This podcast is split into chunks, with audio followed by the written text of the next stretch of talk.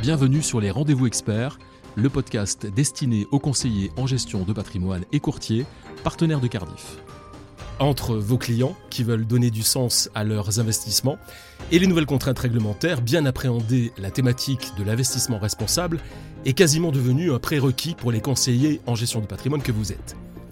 Mais la grande diversité des stratégies d'investissement et la profusion des textes qui les encadrent nécessite un petit peu de pédagogie. Et eh bien c'est ce que nous allons faire aujourd'hui dans ce numéro spécial des rendez-vous experts consacré à la finance durable.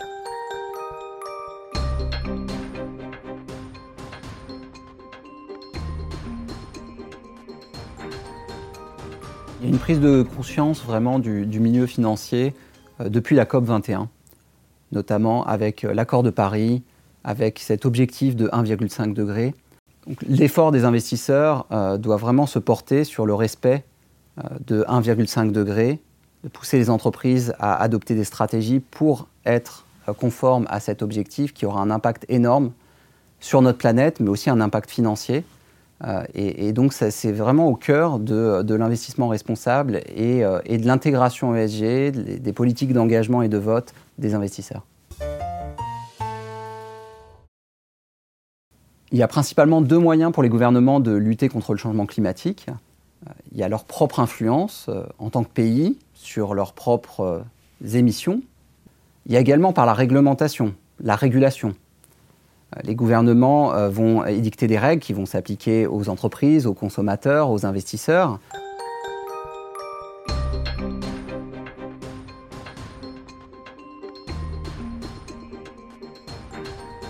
Alors SFDR, ça veut dire Sustainable Finance Disclosure Regulation. En gros, c'est la Commission européenne qui a édicté des règles en vue d'harmoniser la communication et la transparence que euh, nous allons faire sur nos produits en termes d'extra-financiers. Alors, qui est concerné? Eh bien, tous les acteurs, à partir du moment où ils sont impliqués dans le conseil en investissement, dans la gestion euh, de portefeuille, euh, sont concernés par SFDR. Que les produits soient distribués à une clientèle de particuliers ou d'investisseurs euh, professionnels, et ce sur l'ensemble du marché européen. Alors, cette doctrine AMF qui est rentrée en vigueur en, mars 2021, en même temps que la classification euh, SFDR, vise à définir le niveau de communication sur les aspects extra-financiers que nous sommes autorisés à avoir pour nos clients. Et la doctrine AMF va concerner, elle, tout produit commercialisé en France, qu'il soit de droit français ou de droit étranger, mais à une clientèle de non-professionnels. Alors un label, c'est un outil pour l'épargnant afin qu'il ait la garantie que son épargne est réellement euh, durable et responsable. Un peu euh, l'analogie avec les produits de la consommation courante. Quand on voit le sigle AB euh, sur nos produits alimentaires, on se dit bah c'est un produit qui a été vraiment certifié bio. Et bien sur les fonds d'investissement, un produit avec le label ISR ou le label Greenfin ou Finansol ou même d'autres labels européens euh, donne cette garantie qu'il y a un vrai processus durable derrière et sérieux. Alors, il y a deux grandes familles de labels. Il y a les labels qui vont être des labels ESG. Ils vont regarder l'évaluation ESG des titres qu'on va mettre en portefeuille. Est-ce que c'est contraignant, pas contraignant? Donc, ça va être le cas du label ISR français, du label belge qu'on a, qui s'appelle Towards Sustainability ou euh, du label euh, également allemand. Et puis, il y a des labels plus verts. Là, ils vont euh, récompenser les produits qui ont vraiment un objectif d'investissement euh, dans des activités vertes. Ça va être le cas du label Greenfin. Le label ISR français, c'est un label ESG, euh, e c'est-à-dire on va regarder l'évaluation ESG des titres que l'on a en portefeuille et la façon dont ils sont pris en compte dans la construction de portefeuille, avec un cahier des charges précis qui va concerner le taux de couverture ESG e du portefeuille, la façon dont on va intégrer ça euh, dans la construction du portefeuille, soit en faisant de l'exclusion, soit en faisant une approche qu'on appelle l'amélioration de notes. On fait le lien ici avec la doctrine AMF et la catégorie significativement engageante parce que les critères sont euh, similaires. Et puis en addition, le label ISR a aussi une obligation de transparence et de reporting extra-financier afin de démontrer l'impact euh, des investissements et donc la publication d'un certain nombre d'informations et aussi l'engagement sur certains indicateurs environnementaux ou sociaux ou de gouvernance euh, d'obtenir un résultat meilleur que euh, l'univers d'investissement auquel euh, on va se comparer. Alors, c'est une démarche volontaire. On postule pour euh, avoir le label. Il y a un cahier des charges. Donc, euh, bien évidemment, en amont, on va euh, s'assurer que notre produit, notre fonds d'investissement respecte le cahier des charges qui a été défini. Et ensuite, on postule et il y a un véritable processus d'audit, comme un audit classique, externe, des documents à fournir, répondre à des questions, des entretiens, etc., avant d'obtenir ou pas le label.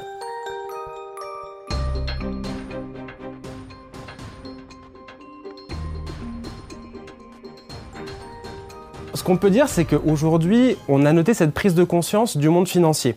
Bien sûr, euh, le monde financier regarde les mêmes documentaires, euh, voit les mêmes rapports qui sont publiés euh, sur justement la perte de biodiversité et la nécessité d'agir au même titre qu'ils ont compris qu'il faut agir par rapport à la crise climatique. Donc ça, c'est quelque chose sur lequel on voit de plus en plus de proactivité, des, financiers qui lancent des positions biodiversité, hein, comme le groupe BNP, comme notre feuille de route euh, chez BNP Paribas Asset Management, hein, notre feuille de route biodiversité. La question de la mesure, c'est vraiment très important, parce que souvent, pour pouvoir agir, il y a besoin de mesurer afin de pouvoir après piloter sa stratégie et dans le temps, regarder si on, avance, si ça, marche bien. Donc sur l'aspect de la mesure, on a vu qu'au-delà de l'aspect de l'impact carbone, Aujourd'hui, il y a beaucoup de, gérants d'actifs qui essaient de dépasser cet aspect pur carbone. Pourquoi? Parce que quand on parle de la destruction euh, de l'habitat des abeilles ou euh, de, des mangroves ou euh, des récifs coralliens, l'impact carbone n'est pas local. Donc il faut avoir d'autres mesures. Et aujourd'hui, il y a de plus en plus de matières ou d'indicateurs qui sont à disposition des gérants d'actifs. Après, on peut peut-être dire que ces indicateurs sont une première étape, ne sont pas parfaits du tout, hein, on ne va pas se mentir mais c'est très intéressant de regarder ce qu'on peut faire compte tenu des données aujourd'hui, afin justement de piloter nos stratégies euh, pour réduire notre euh, exposition à la perte de biodiversité.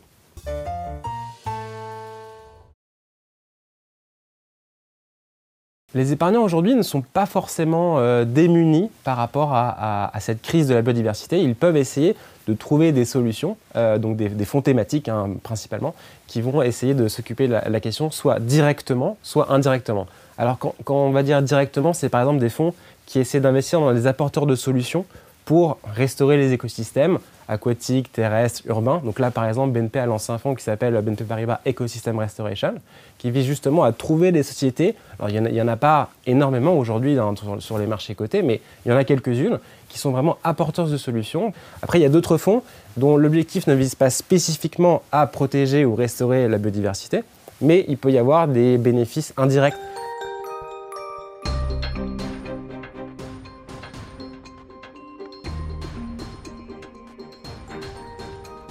Les gérants d'actifs disposent de différents moyens pour euh, mieux comprendre et mieux gérer leur exposition aux risques liés au climat.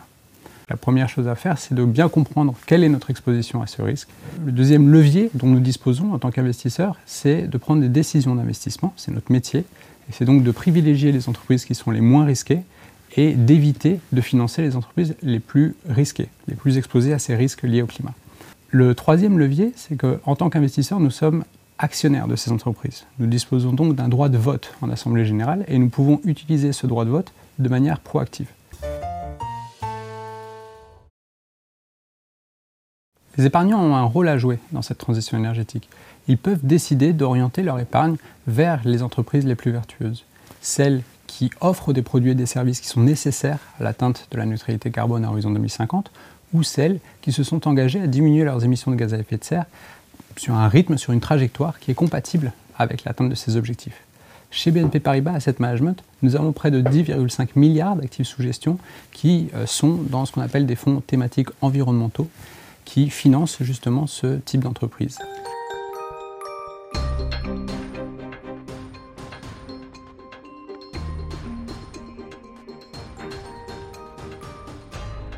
Pour un gérant, il est clé d'investir dans un développement économique qui bénéficie à tous, parce qu'il va être vecteur de bien-être, de cohésion.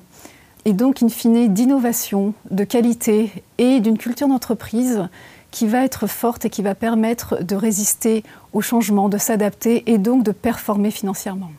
A contrario, si le développement économique ne bénéficie pas à tous, il va exister des inégalités sociales.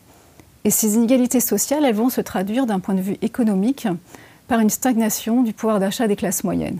Et donc, in fine, une baisse de la demande, une économie atone, voire même une crise économique. Il y a une palette d'outils. Le premier d'entre eux, je dirais, c'est de s'assurer que vos investissements respectent le pacte mondial des Nations Unies. Ce pacte mondial des Nations Unies s'articule autour de dix grands principes qui régissent la vie d'une entreprise, et cela va du respect des droits de l'homme à l'absence de corruption. Le deuxième outil, ce sont les politiques sectorielles. À travers les politiques sectorielles, ce que l'on cherche à faire, c'est exclure un certain type d'entreprise dans les secteurs qui sont à risque d'un point de vue social, à cause des modes opératoires. Il peut s'agir par exemple des secteurs miniers, agriculture ou, tabac. Le troisième outil, ce sont les modèles de notation ESG. À travers les modèles de notation ESG, vous allez traduire les enjeux sociaux en indicateurs. Par exemple, si vous souhaitez vous, vous attaquer au problème de la précarité, vous allez noter, évaluer l'entreprise sur la qualité de son dialogue social. Le dernier outil, c'est le stewardship. Alors, le stewardship, qu'est-ce que c'est? C'est le vote aux AGM, c'est l'engagement avec les entreprises et les pouvoirs publics.